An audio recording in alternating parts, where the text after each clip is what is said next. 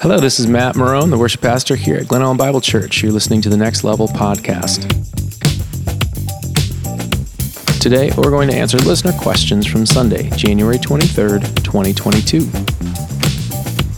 Hey everyone, I'm John Vandervelde. Hi, I'm Simone Halpin. And I'm Kelly Brady, and welcome to our listeners of the next level.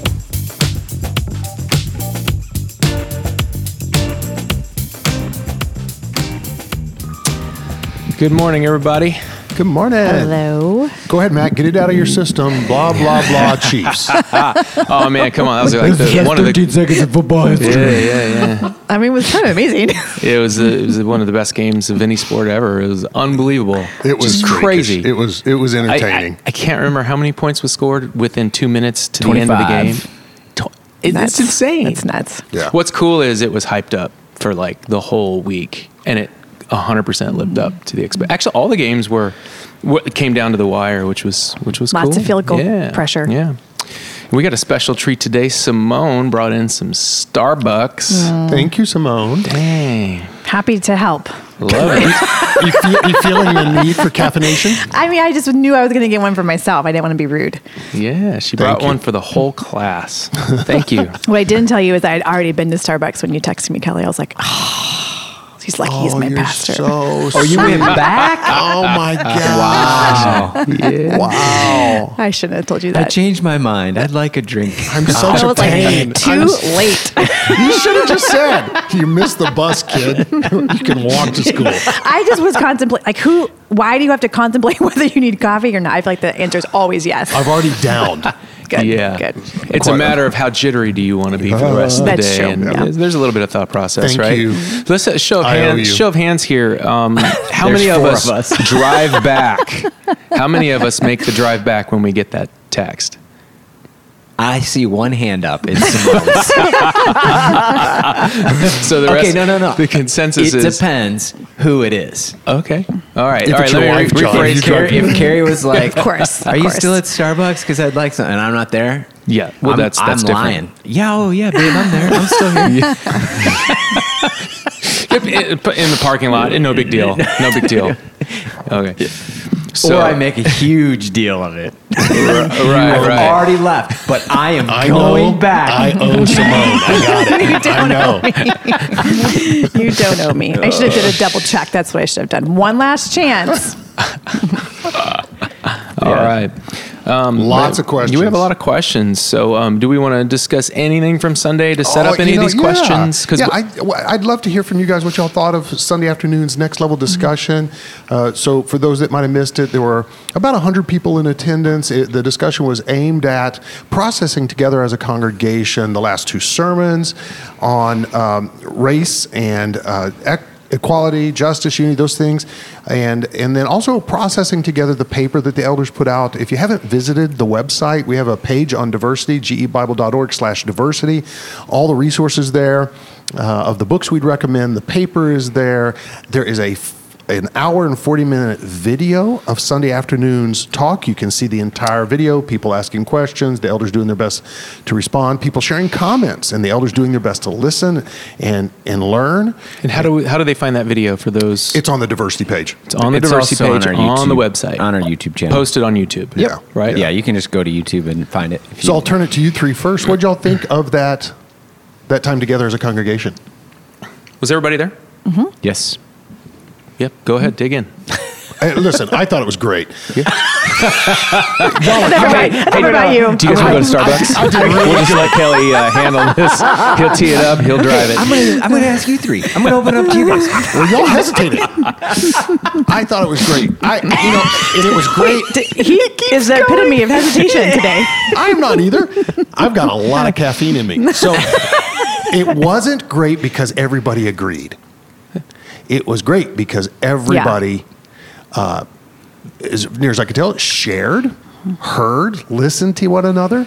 And there were differing opinions shared, and that's valuable. And someone, I don't know who it is, y'all probably remember, someone said, if we can't have this discussion in among believers, how will we ever engage with non-believers on these types of difficult topics. So I was just, I felt really had the warm fuzzies. I, I sensed the Holy Spirit uh, was present and caring for us all. So I loved hearing from the elders.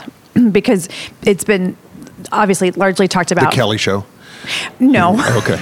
I'm just saying it was it's been talked mostly on Sunday mornings, but you've referenced the journey that elders have been on. So to hear their different stories and I was just I don't know, I, I felt really um, I, I was just grateful to hear some authentic experiences from the elders and I thought they did a great job. I loved how everyone kind of shared in that, that fielded different questions, spoke to different experiences.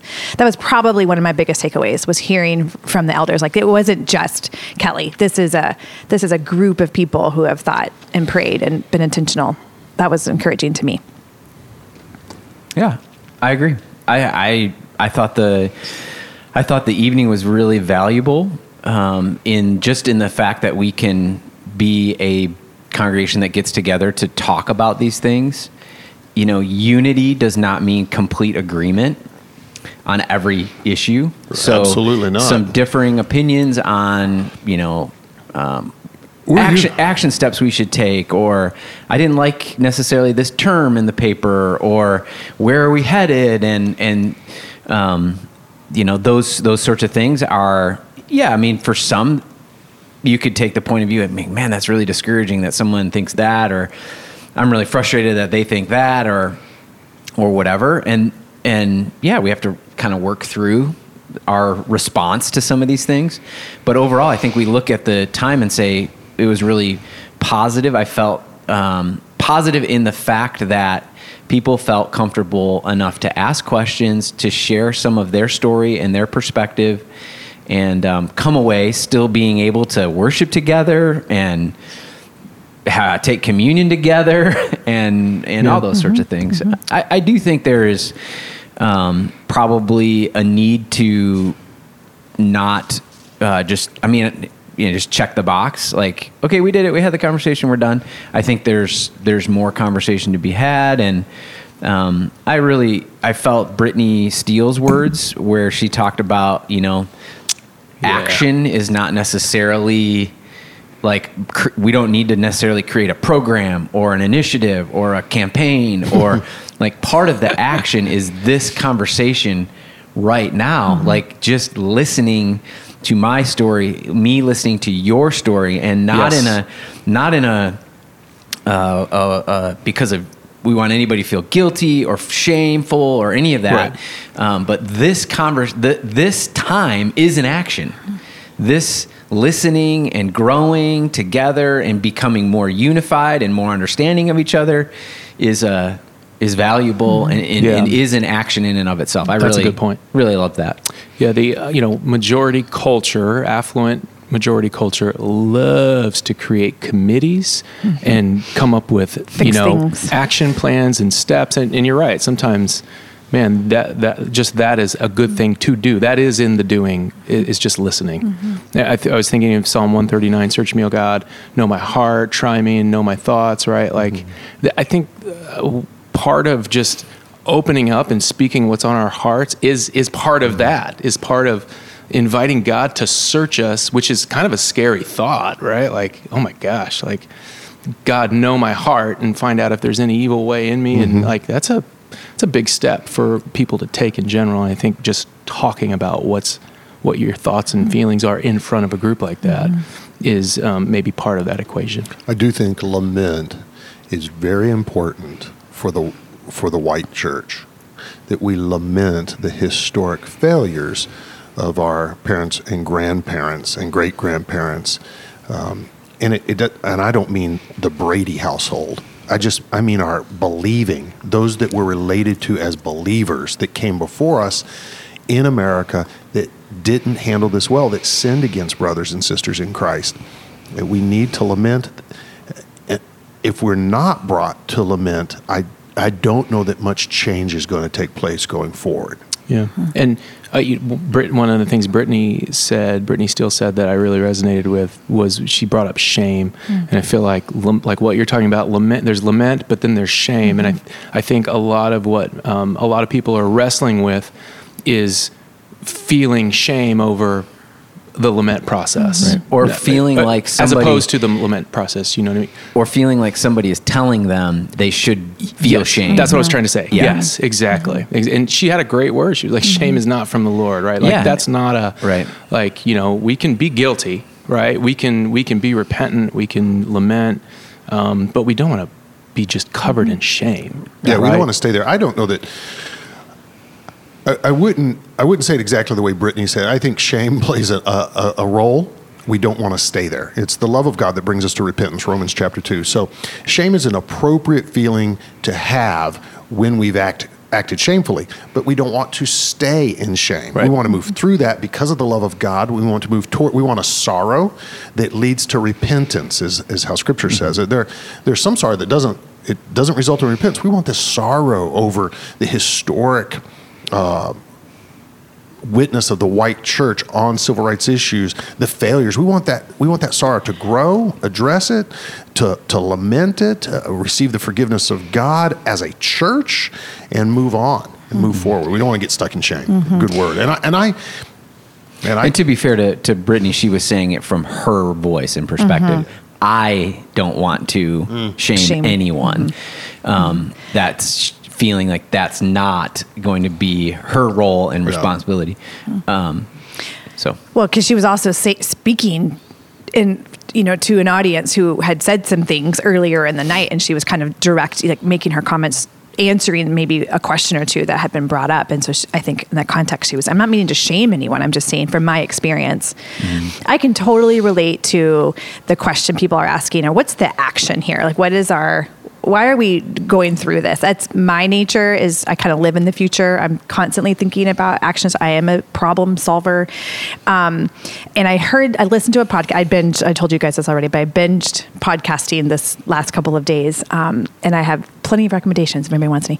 Um, and one black pastor i don't remember his name but he was commenting after um, some discussion with Dr. Tim Keller, and he had said that this this what you're talking about, Kelly, this idea of lamenting and um, mourning and grieving with with other people, particularly in this this subject, our you know our black and brown brothers and sisters, is is it has been lost, and he was talking about the totality of someone who's um, died and how if we see a situation let's say in the media where somebody let's just use george floyd as an example. He was murdered and he is gone. Now there's all these issues of whether you know he was a good person and is he a, he's a polarizing figure. And you know there's lots of discussion about whether that george floyd needs to be the picture of injustice. But he's still gone. And his family is still mourning his death. And and and it's a representation to so many other people of what they've experienced and i was really convicted by this pastor who said his family, his friends, his community, whoever are mourning the totality. He's not coming back. So if we could just learn, and this is for me, if I could just learn to pause in that moment and put all the other issues, quote unquote issues to the side and just mourn for the fact that there's been a life lost here. Yeah, someone stood on his neck until he was dead, And he's that's- gone. and that's, Yeah. that was hard. It, it, I feel like textually, you're, you're saying, "Let's cry with those who are crying." Yeah. And so when I hear, I think it was Robert Still Sr. talk about his experiences mm-hmm. in Wheaton mm-hmm. of experiencing racism, maybe this meeting this past weekend was to pause and say, that was wrong. Mm. We're your church body and we're we will pause and stop and just mourn with you. We will mm-hmm. grieve with you. And that was that's been one of the bigger takeaways for me as as I've been unpacking this in the last several Sundays as you've been preaching and we've been talking about this is maybe my takeaway isn't the quick fix. Like maybe I want to go and find all the solutions, which is a I want to say a very white thing to say, but I'm not sure if that's true. Um, but it's to pause and say it's okay to to it's important, not just okay, it's important to grieve. And there's people I think who were there on Sunday who maybe took that away with them as well. Like that could they maybe thought they were coming to get some more action steps or argue or whatnot, but for them to walk away and say, "Oh, I should I should just recognize what's happening." That's been, uh, I think, the biggest growth for me, or the lesson I've learned, and I haven't fully learned it. I'm still learning, but typically, my, you know, I'm 44 years old. My large largely the experience of my life has been when an issue is raised, social issue, injustice, or whatever, is to is to attack the problem and come up with a mm-hmm. solution that fixes the issue that's going on. And there's, I, I, honestly, I'll be truthful to you. There's been times in my life where I have felt completely overwhelmed, not able to sleep, not able to eat, not able because of an overwhelming issue that I can't figure out exactly how to solve. Or, or I don't have enough resources. Like we, we need to g- get after this and do it, and it's not, and we're not making a difference. And like I have felt that pressure, and I know other many have felt that. Um, and something that Carrie has actually been really helpful to me as when we started learning more about eh, you know becoming a, a family that's going to have kids of color in our family and we started kind of learning more about racial injustice and those sorts of things one of the biggest takeaways is you just have to listen. Hmm. That's your action. Your action is to learn more hmm. about what this experience is like. And and actually be quiet like don't necessarily do stuff or say things. And that has been so difficult personally for me. It's like when i hear when i hear i used to like when i would hear somebody of color share their experience there was a part of me that wanted to immediately respond hmm. and say how can I make that never happen for you again? Or I've wanted to justify myself to that person in saying things like, I, I want you to know I never took place, I never mm-hmm. did that. Mm-hmm. Or, you know, like the, the, the token response of, I have black friends, I, mm-hmm. you know. And so part of the, I think, I think part of the difficulty in large part for for our church is traditionally when GBC raises a social issue or a, a problem or or difficulty that we see, we typically come up with a really good strategy, plan, finance, whatever to go after it. I can think of several things that we have gone after. We've done ado- an adoption. There are, you know, adoption and foster care fund. We've done all sorts of different things. And I think on this issue, I, I think and I hope that the leadership of the church is learning, and hopefully the congregation is also learning that one of the action steps, one of the things we actually are doing is just learning and listening and processing. And certainly at some at some point in our personal lives, there will be things that we can do to help uh, move the needle Yep. on on racism in our country and racism in our our church. But one of those things is just learning, processing, lamenting, um, and then sharing with our children what we've learned, so that their experience is different than our experience. So It's been, an, you bring up children. My children are 25, 23, and I think 20. And, and they've been ahead of me on this. There's a generational gap here, I believe, within the church. All three of my kids love Jesus and uh, raised in the church and are following after Christ. And but there's a generational gap. They're ahead of me on this, and I I've had to catch up to try to keep up and getting feedback from them about the church, how they perceive the church they grew up in, and and the growth they'd love to see in the church that that they grew up in. Uh, my sense is they love Glen Ellyn Bible Church and had a very positive experience here, but are under no no illusion that the church is perfect. Glen Ellyn Bible Church is perfect, and so it's it's been a challenge for me at 53 to to listen, as you said, not only to the the community of color uh, both inside the church and outside the church, but to listen to my own kids and the younger generation and interact with them at, at theological levels and and social commentary levels. So Yeah. and, and and I've asked them, what are you listening to? Because there's a lot of content out there. Um, And and I will say, listening to different uh, somebody's story. It's hard to argue with. Yeah, man. And it doesn't mean that you like endorse uh, a certain like political thing or like To listen is is not to you, agree you, or you embrace. or- listen to a podcast. I'm sure Simone and the, all the podcasts that you talked about uh, and you you were sharing some of them. You don't agree with a hundred percent of what was shared. Can we be okay with that? Can we be okay with listening and, and not having to send an email to the person that put that podcast out about how right like Well, the book we've selected, Be the Bridge, Is not a perfect book. It's a great starting point. Right. It's a great starting point.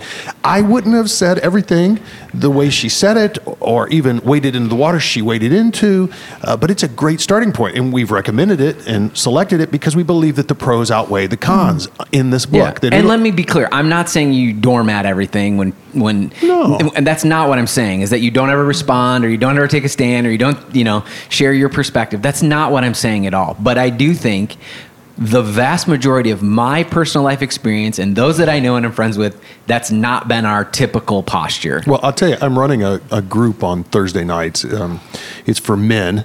And uh, one of the challenges in running a men's group is to listen without planning your response. I mean, genuinely to hear and then to give some reflective. Well, what I hear you saying is X. Let me pray for you. Mm-hmm. The, the challenge of really listening is is under cultivated. I mean, that makes me immediately think of my relationship with the Lord. Like, how hard is it for me to sit and actually listen to what He's trying, but mm. constantly moving? And mm. I don't know. I, that's the first thing I thought of is Yeah. my response. Yeah. my response as you were talking. Well, we just debriefed for 40 minutes and now we've got 26 questions. All right, let's get into some of these questions. Okay, uh, and into some more specifics here. First one up Did you speak to any people of color before writing Sunday sermon? If you did, whose voices did you learn from in order to prepare for this series? Yeah, certainly. I, I have uh, been in conversation with people of color and done my best to learn, sit under, expose myself uh, to their experiences as we were just talking about, you know, listening. So Robert Steele's been a huge influence on me. Um, John Vandervelde, Dan Moss, as uh, parents raising children of color, just listening to how different that experience is, has been a, a big deal. Robert Steele is uh, uh, a black man who serves on the elder board here, and just being exposed to his experience, hearing.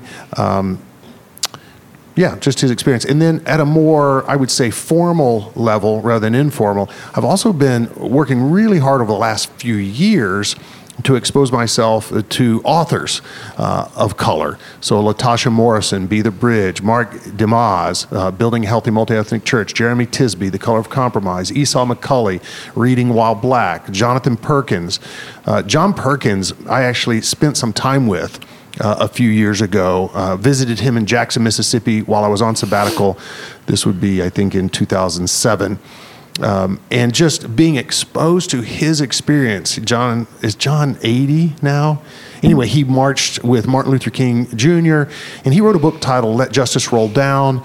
And just being exposed to his perspective, his experiences, and his disappointment in the white Church of America. And then Charlie Dates, I've been listening to him preach at Progressive Baptist, Chicago. Wow. Yeah, he's wow. awesome. He's pretty awesome. Wow. What a preacher. Yeah, I So, just listened to one of his sermons. super thankful for and and and frankly, I his influence, man, I welcome his influence in America. So Wheaton um, College has a, a partnership with them with some student stuff. That's cool. Giving kids opportunities to learn. So, So I'm I'm doing my best uh, to to be influenced by people of color. Yeah, absolutely. So.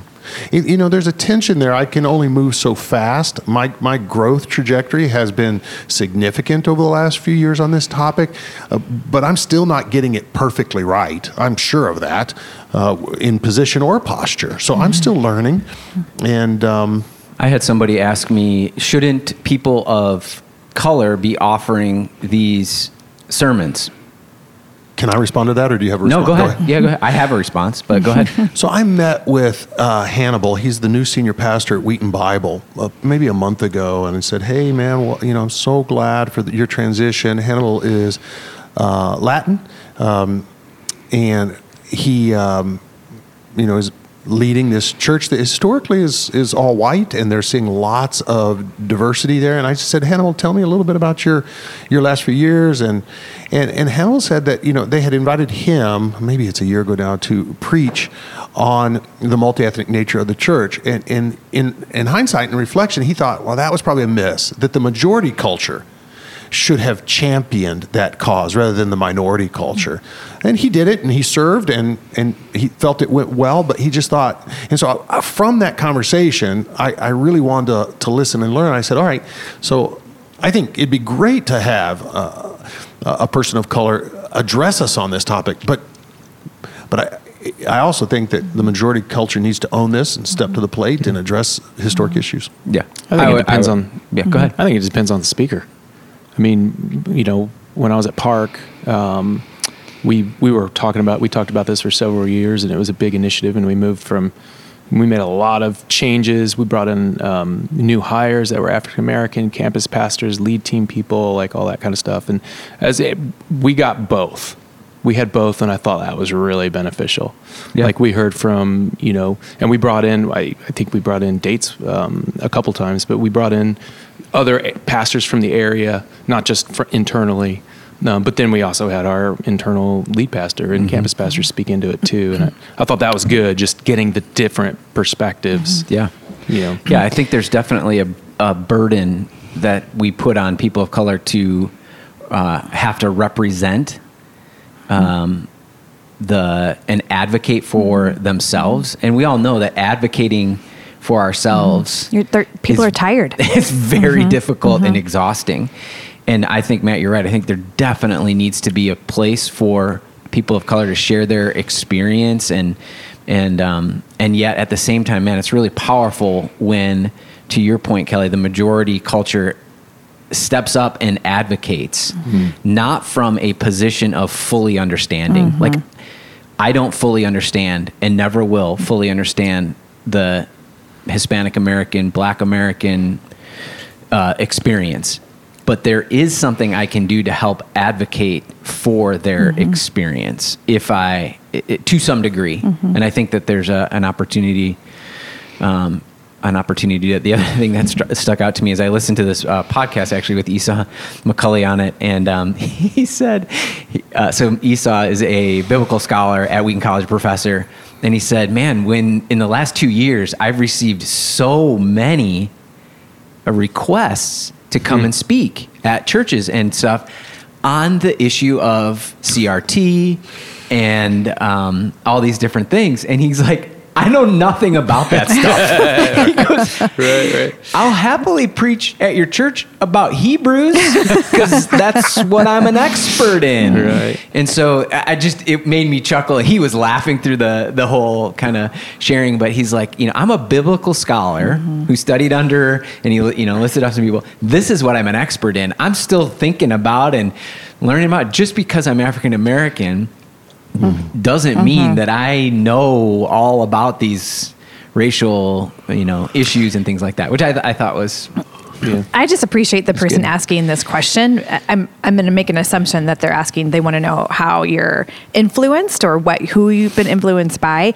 Um, I heard actually I, it was a podcast from Latasha Morrison where she talked about if we're as white people in a culture not listening, reading, following, studying under people of color, that how are we to even know the narrative? How do we even know the story and the pain and the um, the experiences that our black and brown brothers and sisters have experienced? And I, again, convicted. I was like, that's a great point. I mean, started following other people years ago intentionally, but if I would say in general, if we don't have any influence and any influencers in our life, anybody that we're following that thinks differently than us on this subject matter or in others, we are uh, putting ourselves like we're only hearing from people that agree with us, and that's just dangerous.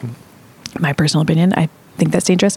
Um, I would add. Can I add three women to your list? You can you can look them up if you don't trust me. Um, Jo Saxton. Not that you don't trust me, but wow. Jackie Hill Perry and Priscilla Shirer are three black women that I follow, and they are full of wisdom. And Jo who? Jo Saxton. She's she's British. and Was she, that your yeah, that was that was. Wow. uh, that was good. Did you like that? Yeah, kind coming out of the shell a little bit. All right. now I feel like I'm blushing. Um, she lives in Minnesota, of all places, but she is a phenomenal Bible teacher. Fun. Mhm. And then Jackie Hill Perry is. Are you familiar with her? Oh, yeah. Okay, and Yep. then um, She writes Sh- on LGBTQ issues than I've Yeah. read. What's interesting is it. I think t- what you're getting at here is that, uh, or sharing a little bit, Mm-hmm. is that well, Latasha's a little bit unique because she's written on race, but some of the, like we need to listen to people of color on not other just subjects. on issues yes. of color. Yes, that's exactly what I was. Yes, that's exactly what I was trying to say. That's, yeah, uh, you know, yeah. and and you know the the um, Kelly, you and I have talked at length about, and and several are having the conversation about there needs to be more material coming to the American church out of the global South. Mm. Like African pastors are starting to write and share about their experience. They're the healthiest, fastest growing church in the country right now, and America is dwindling. Yeah. we would all say, what do we? What can we learn over the last 20 years from places like China and Africa and eh, eh, from their experience and how can we help some of those voices be, be shared. More to, prominent, to yeah. esau's point like let's listen to esau because he's a great biblical scholar who mm-hmm. comes from a lens of a person of color not because mm-hmm. he's simply a, a person of color and can mm-hmm. help us learn more about color.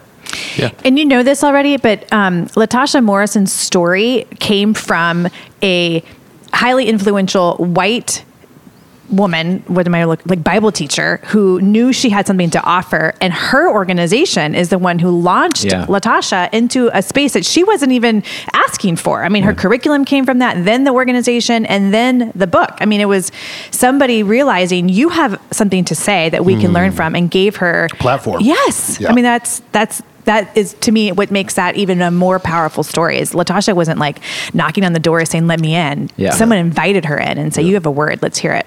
That's good All right. All these, or many of these resources are on the diversity page. Go to gebible uh, dot org slash diversity. Cool. Get there, right? yeah you got it right All right, let's go to the next one.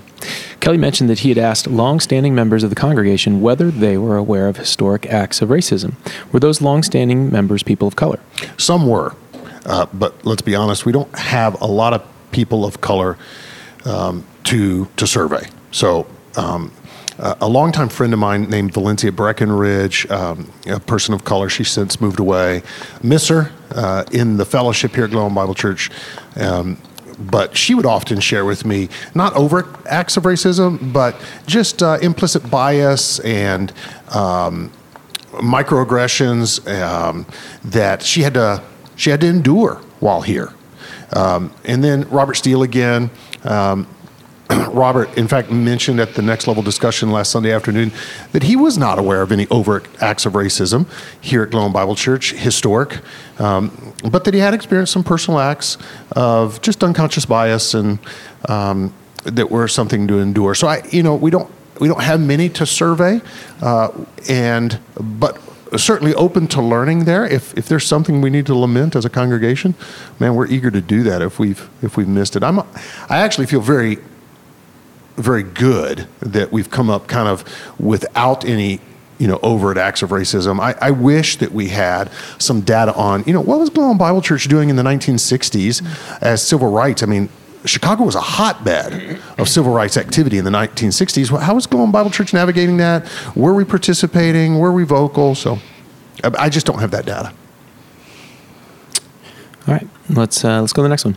Only 4.7 percent of DuPage County is black. It would be difficult to have more black people at GBC, won't it?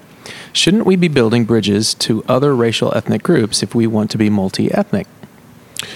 Yes, we should be building bridges, and I think we're doing a good job at it. We have a great start.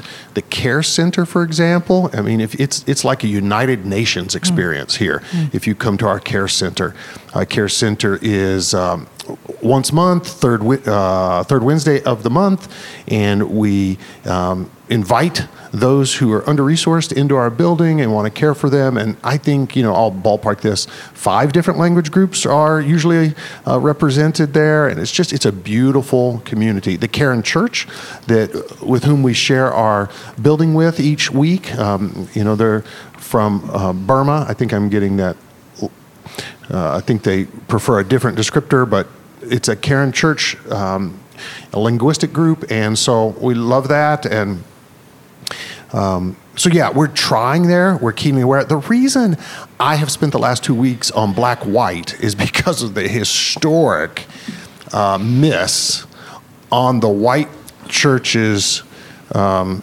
posture and position, and and frankly, you know, the African American people group were were the ones who were enslaved and the church missed the opportunity to rally and advocate for the oppressed, and in some cases, actively oppressed that group.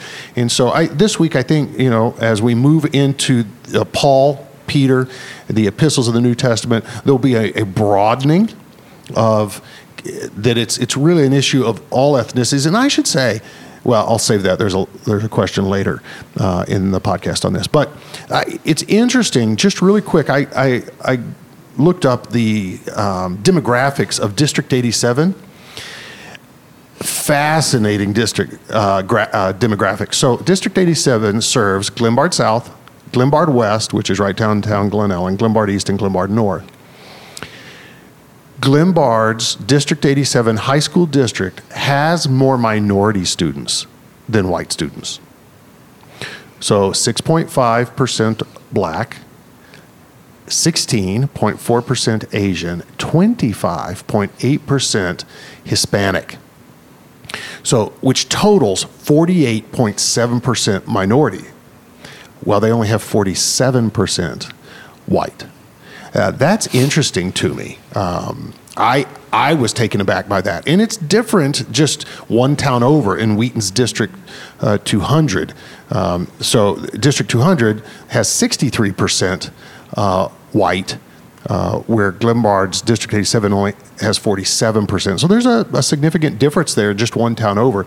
The total minority count in District 200 is 21%. So yes, we need to be we need to be um, open, actively pursuing uh, every nation, tribe, language, and people group for discipleship. Yeah, yeah. As a Mexican, it um, yeah, I mean, the black and white, and for obvious reasons, but black and white typically, uh, you know, the conversation. It does. It just yeah. takes over and bleeds into that at some point. And I, I appreciated the Asian, the Asian man that yeah, got Ken up and Park. spoke at the. Yeah. yeah. he looked up at the, at our graphic and he was like, "Where are the Asians?" he was just joking. He was like, right. kind of like, "Come on, lighten up."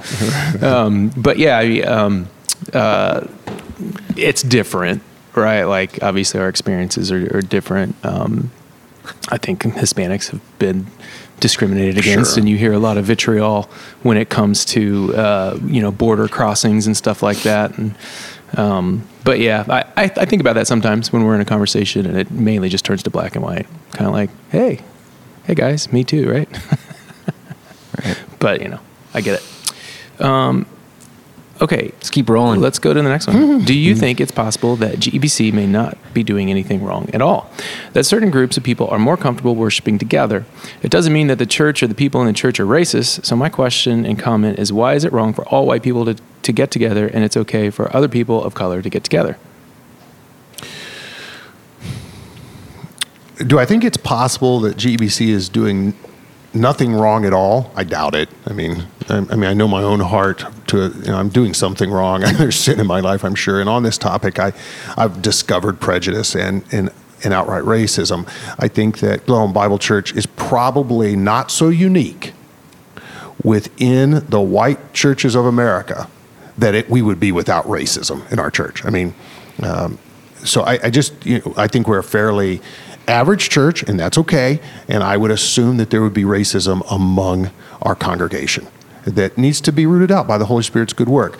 The second question here is is it really wrong for white people to worship together? Yeah, can I just go back to that first part yes. too? Is like I think there's a little bit of why are we preaching about this if we haven't done anything in the past? We're not actively doing something now. And like there, there's a little bit of like, why are you yeah, we talked so, about that about the cultural moment. Yeah. Okay. So the cult, the cultural moment, but I would also offer that we don't just like, like, like we don't take a temperature to say what we're always healthy in and then say let's just avoid like mm-hmm. you know that we're supposed to eat vegetables it doesn't mean i tell my kids i never say to my kids you know vegetables are healthy right. you should keep eating them yep. So part of it to me is if that's actually the place where we're at, we should take this message as fuel Mm. on the fire. Like if we haven't committed overt acts, if we feel like we're in a good place, Yeah. then man, what an opportunity To champion. be, to be Mm-hmm. to hear what you're saying from the pulpit and to read this paper and go, let's help Mm-hmm. those who aren't with us right now. Let's can we be a champion for this? Can we can we raise it up? Like I don't it doesn't necessarily mean that every word that's offered from the pulpit although challenging and and uh, pushing doesn't mean that it's um, corrective. Right kelly? I mean is that a Oh, fair way to say it? Like Right. just because we took on this topic which we rarely preach topical sermons just because we took it on in recognition of the cultural moment and some of the past stuff that the american church has been a part of doesn't mean that we're attacking our current church and saying that we've done something diabolically wrong it can it, there are some that need correction but maybe the vast majority just need to be inspired Yeah. I want to say to those people, stop being so defensive, which I don't think is a very nice thing to say. What I thought was a much nicer approach was Robert Steele saying, we all haven't had abortions, but yet we care about the sanctity of mm. human life. So maybe you're not racist, but you should still care about this because it is the heart of the gospel. Yeah. I mean, you cannot you cannot read and watch and not watch but like visualize in your mind the way jesus did ministry Right. and not see him touch on the marginalization of people and almost all that he i mean and, and so much of what he did. So instead of me being like stop being so defensive. Yeah, good the for you for not being racist. The abortion example was So good. phenomenal because you have passionately preached and shared statistics multiple times from the mm-hmm. pulpit about how bad abortion is, Mm-hmm. how dangerous it is, how how anti-gospel it is. Mm-hmm. And we have all I think the vast majority in our church would say Yes, yea, verily. and want to hear more of you saying that. Right. And I, I think we the, the lens that we can look at what you're what you have done in the last two sermons and what we've done with the paper and and, and bringing up this conversation is can we look at it with that lens? Yes, we championing we're championing this with you. Yeah, if the Holy Spirit is, uh, searches your heart and, and you, you come up without prejudice, any unconscious bias or racism, praise the Lord. Um, and if, if a majority of our church, you know, the Holy Spirit is at work and searches our hearts and comes up with that, but man, praise God. But let's seize that opportunity. Let's let's not bury our head in the sand and say that racism isn't a problem nationally, and let's not pretend that the the historic white church has handled it well. And let's become champions of the cause. Let's fight for the marginalized. Let's cry with our our, our brothers and sisters of color, and let's let's work for equality. The so second- on to the second question. Yeah. Is it wrong? is it wrong? The second part of this question. Yeah. Is it wrong for white folks to worship with white folks and black folks to worship with black folks? No, I wouldn't say it's wrong. Uh, it's a burden. Uh, how do I want to say it? it it's not wrong. Um, and I should also say, when the when the throne of God is described as every nation, tribe, and language group around the throne, the eth- the ethnos, the ethnicities, are still intact. In other words, they're still speaking their languages. They're, they, it's the coming together. In other words, the vision of the church is not to eradicate culture or color or color, right? It's to celebrate, uh, viva la difference. You know, let's enjoy uh, the the differences between the people groups. What the burden is a missional burden. It's not wrong uh, for whites to worship with whites and blacks to worship with blacks. What is what's the burden or the opportunity is when I see that District 87, 48% of the district in which our church is situated, 48% it, are people of minorities, and clearly 48% of our congregation is not a minority congregation. We're missing an opportunity. We're, we're not r- reaching the community as it's represented uh, to our fullest. And so I, I want to make I want to call us to a sensitivity to our community and to bridge cultural barriers with the gospel. That's it. I think it's good too to do a check, right? Like, is there? I had this great conversation with somebody on Monday morning that um, we don't always know if there's something that we're doing unintentionally that's causing a um, stratification within the body, which Paul clearly says there should be no divisions. You shouldn't. So it might, we may need to be reflective at times to make sure that the way that we organize our Sunday gatherings, the things that we participate in, and our programs, and those things are not, whether intentional or unintentionally, um, unaccommodating or not even unwelcoming hmm. to our community. Right. We're, it's, we're not easily accessible. Right. We should be asking ourselves, okay, hmm. there's not a whole lot of people of color here. What are we doing? Hmm. Not because the goal is to hit a certain percentage or marker or anything like that. But I think it's we, to remove barriers to gospel ministry. Yeah, there may be things in. I don't want to. You've used yourself as an example, but you have told me I have problems. There's things that you used to say yes. in the pulpit, and you have learned and grown, and you don't say those things mm-hmm. I- anymore. You don't use that terminology, or you don't. You know, those are things. Those are that's a good reflection, growth, change right? Yes. Yeah, and I've actually been to seminars uh, led by Ruby Payne. She educates educators. She uh, makes her way around the country and helps teachers in public schools understand how to bridge socioeconomic gaps in the classroom. And so, um, it, my my vocabulary. Uh, you know, I have a doctorate, so I, I, have a fair bit of education. My vocabulary can all, actually be off-putting and so I've thought about, well, you know, in the pulpit, how can I be more accessible for for a broader swath of people? How can right. how can Is that I why be, you don't say pericope as much anymore? I just think of the, a lot of things that have changed that we've learned. I mean, Simone, you've been super helpful in helping us talk about um, trafficking mm. And and all that goes on mm-hmm. and the terms to use mm-hmm. that if someone were involved in that or mm-hmm. came out of that and we're mm-hmm. sitting here and we use some of those terms, they would feel like mm-hmm. we are insensitive, mm-hmm. uninformed at best. Mm-hmm. Maybe, mm-hmm. you know, uh, intentional Let's at be honest, worst. My, my initial respo- exposure to trafficking was Pretty Woman. Right. Oh, I mean, that was yeah. that was the that was mm-hmm. the breadth of my education. Mm-hmm. On Still under- waiting for Julia mm. Roberts to redo that one. Yeah, and I take it back. I wonder if if the do over mm, button do over. Yeah, but so in all that I've learned, that was painful. Mm-hmm. It was a painful mm-hmm. representation. I have a really, really close friend. I don't think she would mind me sharing this. Who made a comment about prostitution last week in like a derogatory, and she texted me later. She's like, "I am so sorry. That was so insensitive."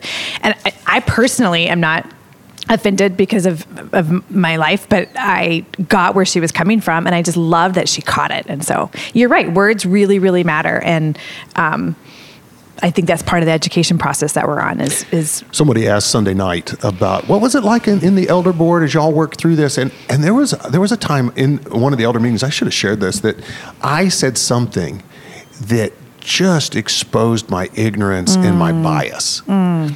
And I, it went unaddressed for about 20 minutes.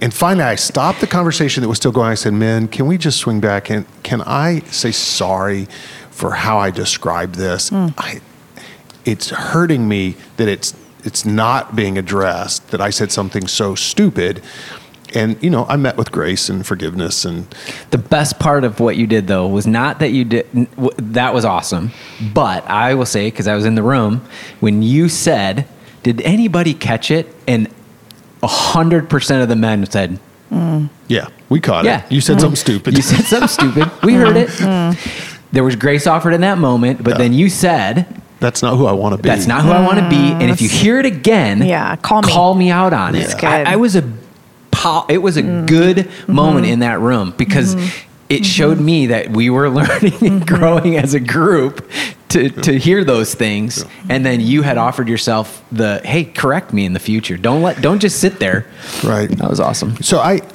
man i just we got if we're going to grow you know, when we say we want to grow as a congregation on this topic, what we're saying is we need correction and there's going to be awkward moments where we stick our feet in it and So Mm. you need to be gracious. I wanted to say that I've been a part of. Um, we were talking about this earlier, but for the listeners out there, um, I've been a part of a, a, what I would consider a, really, truly multi-ethnic church, and not just m- this the you know melon in one skin, but socioeconomically, like just different, like seriously different. Um, and and it was a reflection of the community around it. It was in Rogers Park, which is unbelievably diverse, and um, it was it was really cool. It was there was um, and you could look out on the congregation and not be able to put the percentages where you want. I mean, it was that it was like I, we're, it, this is just mixed, right? And um, there was a ton of benefit from it. Like there was a ton of good from it. So getting back to the question, is it wrong or right? Um, I kind of look at it like you know, is it wrong to attend a church, but but not like you know you're not like 100% in with programming or, or meeting people and really but you know you go and you're you attend faithfully and it's like if you did dig in deeper if you did form more intimate relationships i think you would see and experience god in a different way. And i think it's that it's that's true for the multi uh, cultural multi-ethnic church. It's like it you can do it this one way but if you are able to do it in a multi-ethnic way i think you'll experience god in unique ways Yeah, you and I had talked a little bit about like, you know, the the um, part of what we were doing as a church, as followers of Jesus, is ushering in the kingdom of God, bringing the kingdom of God to to the earth, so people can see and experience and enjoy it. And it's not in its fullness.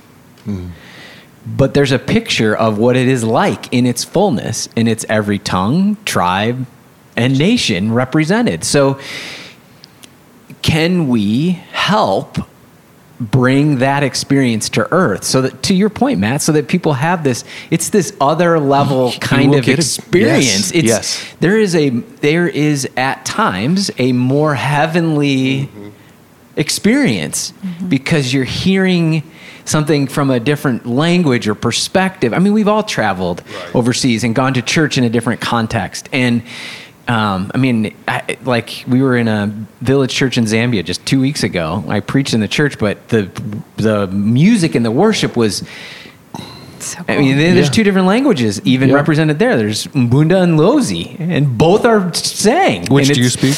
Neither. Did you have an interpreter? I know when the when translator is butchering Yeah, what I'm yeah. saying, but that's about, that's about it.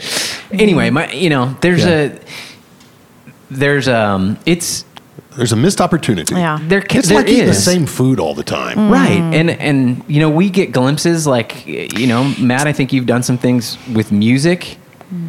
Around Christmas, we had these, you know, different types of instruments and music play. We had a gospel choir come and Uh, not many will remember this, but Mboligihi and, and Mboli Falani led uh, a song in worship here once. There are Congolese missionaries. They're, they're Congolese. They came to Wheaton's grad school. Our congregation fell in love with them, and now we support them in Congo as they do ministry.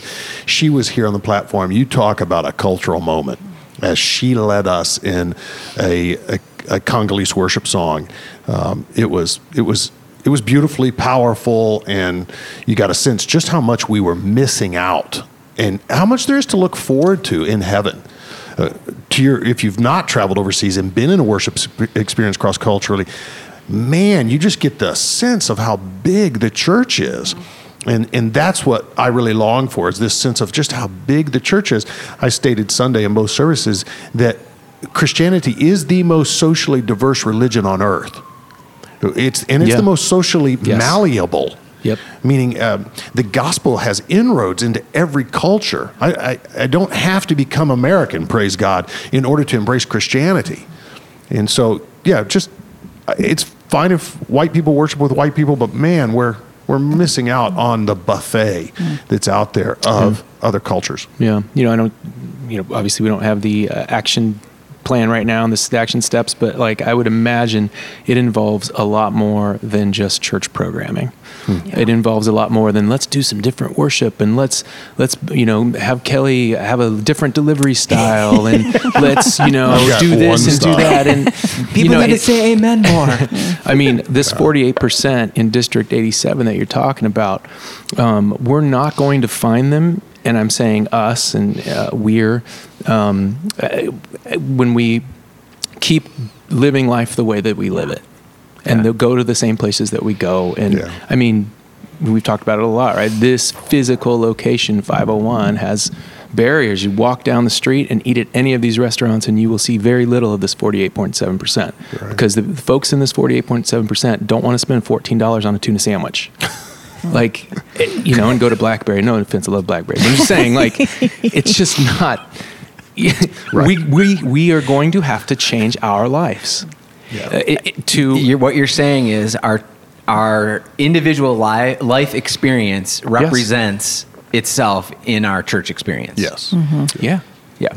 yeah And if you shake that boat, That's people a- get people get uncomfortable. right it is easy to point the finger at church and have us change our stuff but we we are the ones that go out and fish right like Yeah. Mhm. i mean What's interesting too is um, I had a conversation, Kelly. I think you were you were there. We were talking with an African American pastor who's not too far from here, um, has a church, and he said, you know, don't forget that that white America, the white American church, is a culture too.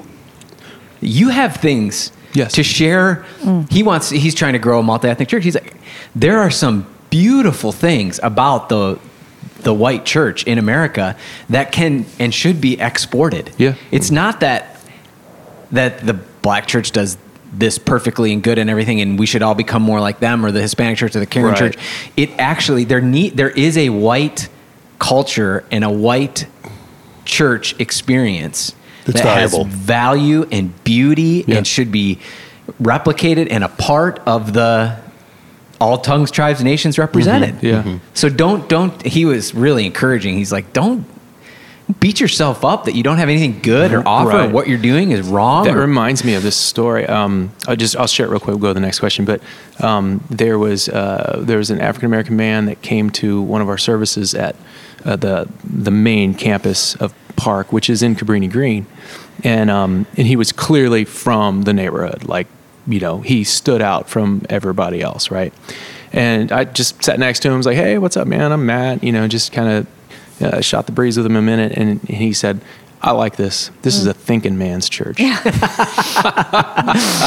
know, it's just it different to your point. Like we're not trying to throw all of this out. We're trying to, you know, take the best parts of what we all do and put it mm-hmm. together and do it Like that. together. Yeah, I met a I met a guy when we were in, in Zambia. He's a pastor there, and he handed me a book that he had written on on prophecy and his experience with prophecy, where it comes from in Scripture. And all this. He handed it to me, and he's like, "Would you read this? I'd love to get your thoughts." And I'm kind of working my way through it. It's not a it's not a thick book, but it's it's it's so far it's been really helpful and and good. It's got unique thoughts that are contextual to his experience. And he goes um, he goes, you know what I could get what I need from you is some help in some uh, policy establishment at our church.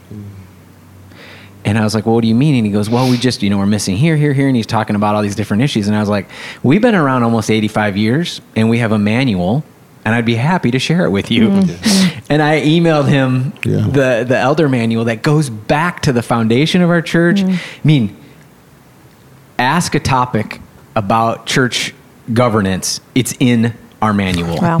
right, right. And I sent it to, I, you know, I emailed it to him, and he was like, "This is so helpful. We're already going through this part." You know, it was a picture to mm. me of that. he- mm-hmm. he's sharing something to, with me from his cultural experience in African prophecy, and I was able to share something that you know we happen to do good, organize and policies and structures and Yeah. systems and all those sorts of things, and we were able to export that. So Well, hello, Glen Ellyn Bible Church. Our one commercial today. We want to promote the Be the Bridge discussion as an action point in the process of working on racial equality, justice, and unity. We're encouraging the congregation to enter into a discussion. The, the discussion will be moderated. We'll break people into small groups. You can register online. Registration will start at the end of the week. Groups will be forming. They're four weeks long. They'll meet on Sunday afternoons from 3 to 4.30. We realize not everybody will be able to make that time slot. If that time slot doesn't work for you, don't hesitate to reach out to pastoral staff, let us know. And if other groups, that is, if other leaders are identified, then we'll launch other groups during the week.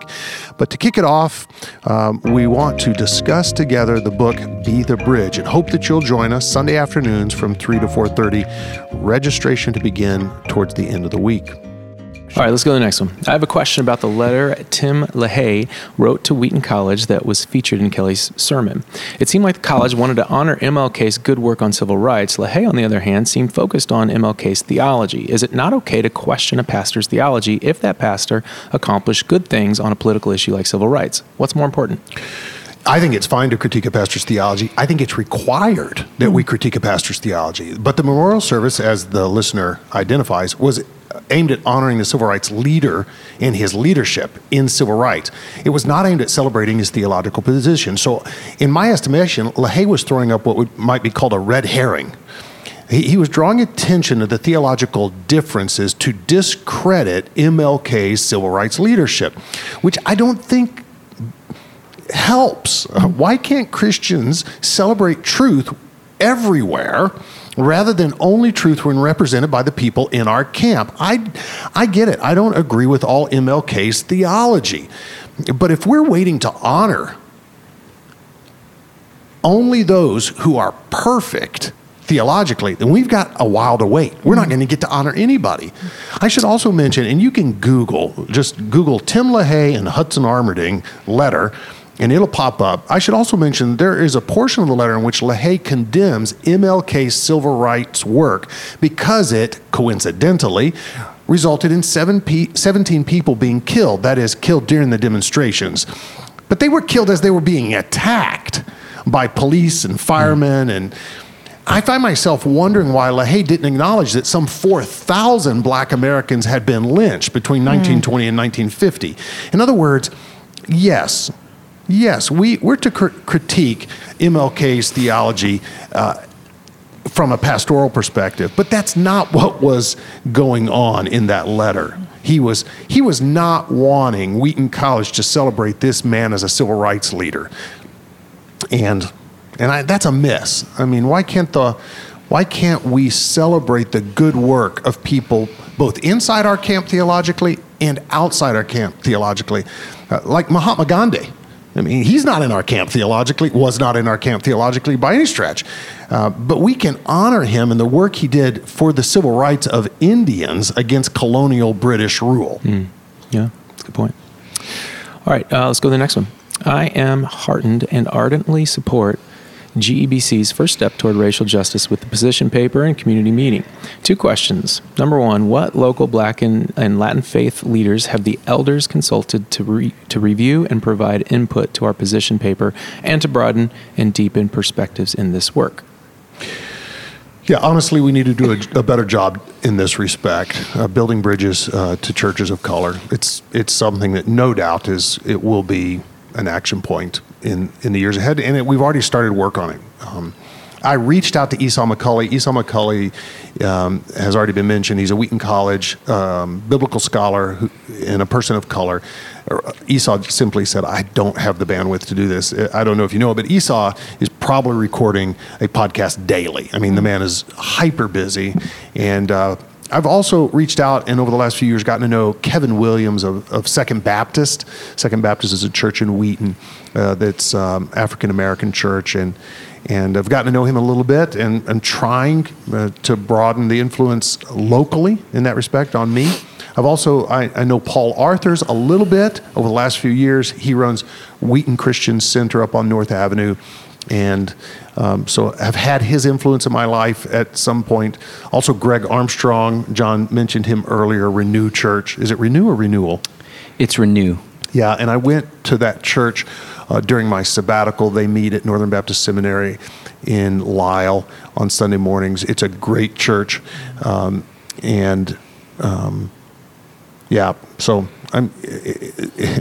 John mentioned that Greg Armstrong's church, Renew Church, they're trying to broaden their multi-ethnic experience. They're actually, you know, trying to get um, Anglo's, white people, involved in leadership there in order to broaden the experience. So this goes both ways. Interesting. Um, John, you had somebody that. Oh, I was just going to say it's not a person of color, but um, I spent a decent amount of time in conversation with a good friend of mine, Kevin Sampson.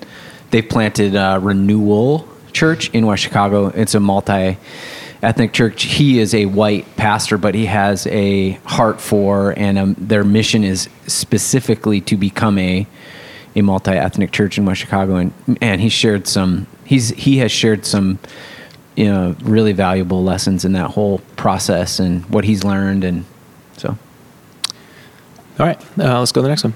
On the subject of going multi site, have we considered finding a church already in the area with whom we could partner, using our assets to support, build up, or even partner with that church to amplify their impact rather than add another church to the county? This could be a way to leverage our privilege and support leadership of color, as Charlie Dates suggested in his message, The Most Segregated Hour in America, at the MLK 50 conference in April 2018. Yeah, we have considered this, and we're open to the possibility of, of supporting a church that um, that is multi ethnic and that you know, as, as the listener says, we can use our privilege to empower.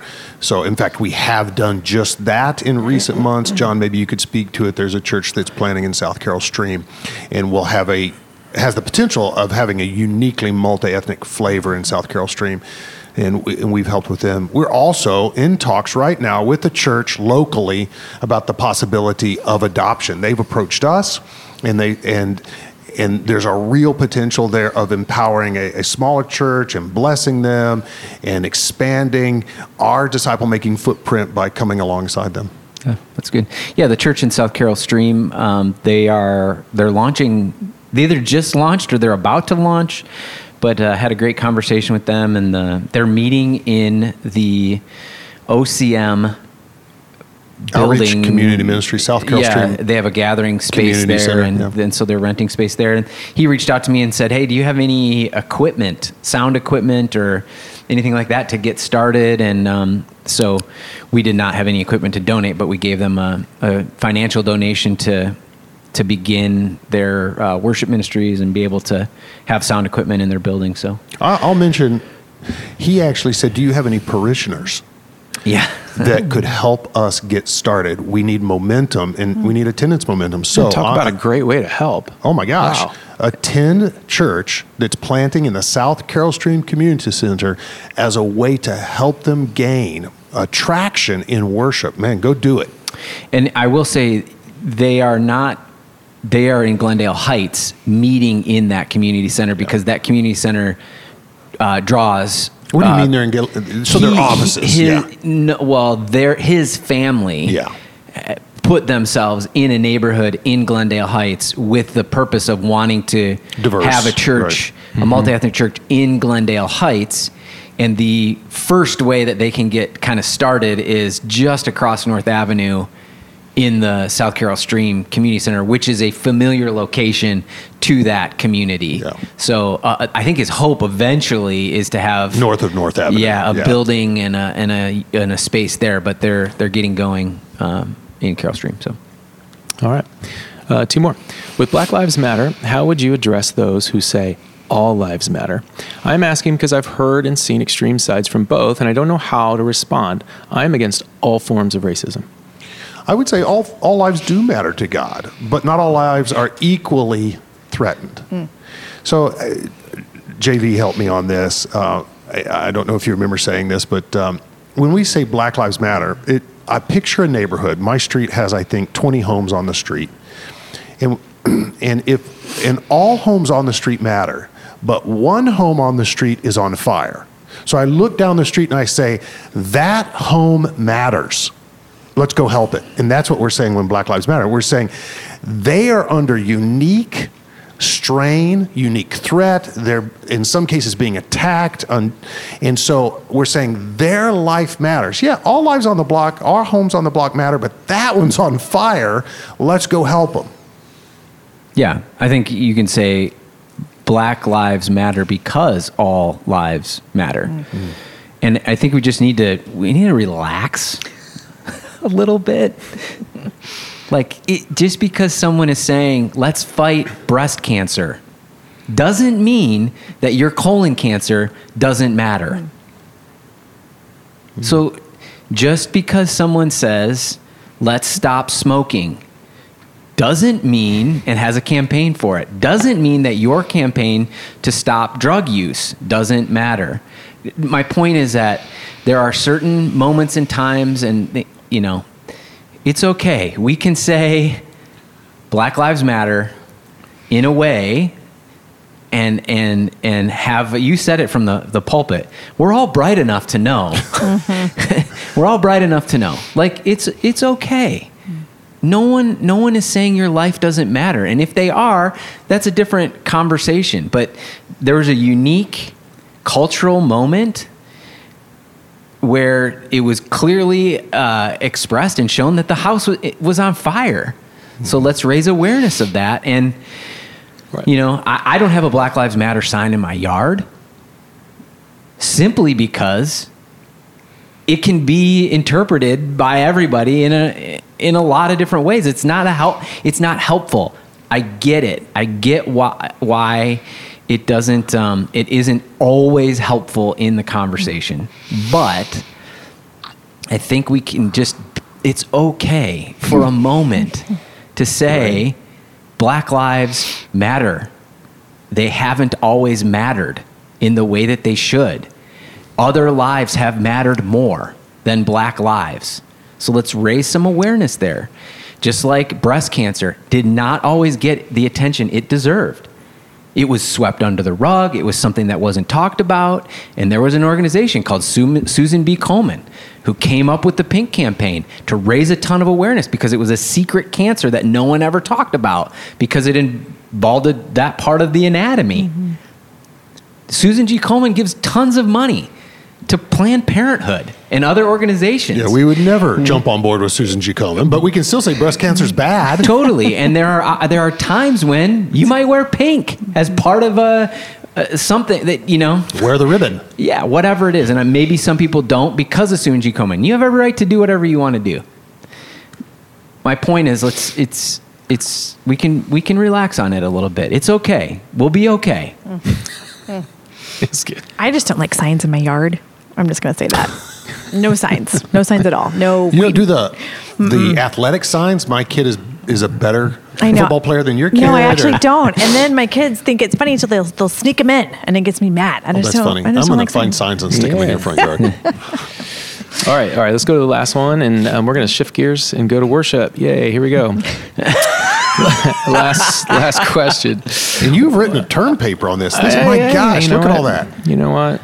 It's what? What can I say? I I'll get I get one worship question out of you know, I, I get one question out of a hundred podcasts, but I know quarterly. everyone wants to, uh, you know, You get this question quarterly. quarterly, right? So right, let right. me. I'll, I'll read it. Matt, why do we sing worship songs that are focused on I and me rather than ones that focus on Christ? Well, demographic who must be in there. No, kidding. Um, here we go. Uh, we try to sing. No, I, I appreciate this question. I respect it, um, and I and I think I understand where it comes from. I hope. Here's my answer. We try to sing songs that reflect the emotional range of the Psalms and also the writing perspective of the Psalms. So I'm just plucked out a few Psalms between 90 and 100 here. Psalm 91, my refuge, my fortress. Psalm 93, the Lord reigns. Psalm 95, let us sing songs of praise. Psalm 96, sing to the Lord. Command you, sing to the Lord, right? So, right there, we've got four different perspectives of, of writing. Um, it's also important to remember that because a song's perspective may be first person, that doesn't automatically make the first person the hero or subject of the story. Um, I just want to quickly look at each one of these songs because sometimes you can just kind of feel a certain way. It's going to be fast. Sometimes you can feel a certain way and just take it as truth because I feel this way. But if you examine what's going on and get into the details, you'll discover the truth. Here we go. First song that we just sang this week, and this is from our set, Oh, How I Need You, written in first person, main message. I need you, God, in your light. I, w- uh, I will, all I need is you, right? Complete utter dependence on God. Not sure how you communicate that with the same emotion from a different perspective, but I think that first person perspective is important there. But in that story, God's the hero. Number two, Holy Spirit, written first person plural, you're our living hope. Singing to the Holy Spirit, let us become more aware of your presence. The main idea here is that God's presence manifests in the Holy Spirit during our Sunday gathering. There is nothing self exalting about that. This is 100% God focused, God centered, and singing about the third person of the Trinity, who largely is ignored in many churches of our kind. Third song, My Hallelujah, written in first person. I'll admit, at first, this song feels like it could be a little self exalting, like, look at me, look at my hallelujah. But as often as done in, in, in Bethel songs, there is a line in the chorus that gives us the reason for the writer's declaration. Your cross has made the way. In other words, I can have a hallelujah in all things, all situations, because of the cross. I think it's a powerful message and reminder, and I'm not sure it could be conveyed as passionately uh, from a different perspective. Rescue story, written first person. This song is about total desperation and depravity and hopelessness until the hero, Jesus, comes in and saves. In the bridge, we even sing how Jesus never gives up. It's not what we did, it's what he did. His relentless pursuit. You carried my soul from death to life. That's the point of the story. Revive us, the last one. It's written in first person as we sing and plead directly with God. Show us your glory. Lead us, we pray. Revive us, uh, first person plural revive us again. When first person enters a song, um, it's in first person plural, which I love for the gathering. I love that when we sing our and, and, and those kinds of things. So, before we make sweeping statements about things in general, it's best to dig into the details. Perhaps at a 30,000 foot view, our worship songs might appear self exalting, though I don't think so. However, upon closer inspection, we find that the songs we sing at GEBC are Christ exalting, God glorifying, Holy Spirit inspiring, and self examining not self exalting songs. If one is looking at recent church history, maybe the last hundred years of song in the church, our worship songs may at first glance feel focused on me or I. But if one is looking at the Psalms as your basis for comparison, I think you'll find our song selection to be biblically similar. Boom. Hey, that was an excellent response. I loved your work in the Psalms there. I mean, the Psalms use first person, and that that seals the deal for me. My refuge and my fortress.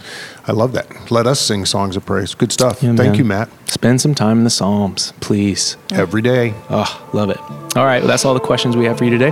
But if you have any further questions, comments, or concerns, don't hesitate. Text Next Level Podcast 630 474 6164. Our podcast is dedicated to answering listener questions on two levels answering specific questions about last Sunday's sermon and also general questions regarding broader topics within the Christian faith. We love God and believe that Scripture is a primary means for our getting to know Him. And our hope is that this podcast extends the learning opportunity for all who want to know God better, strengthening not only your faith, but my faith and our faith together. Thanks for joining us, and thank you, listeners, for tuning in to the next level.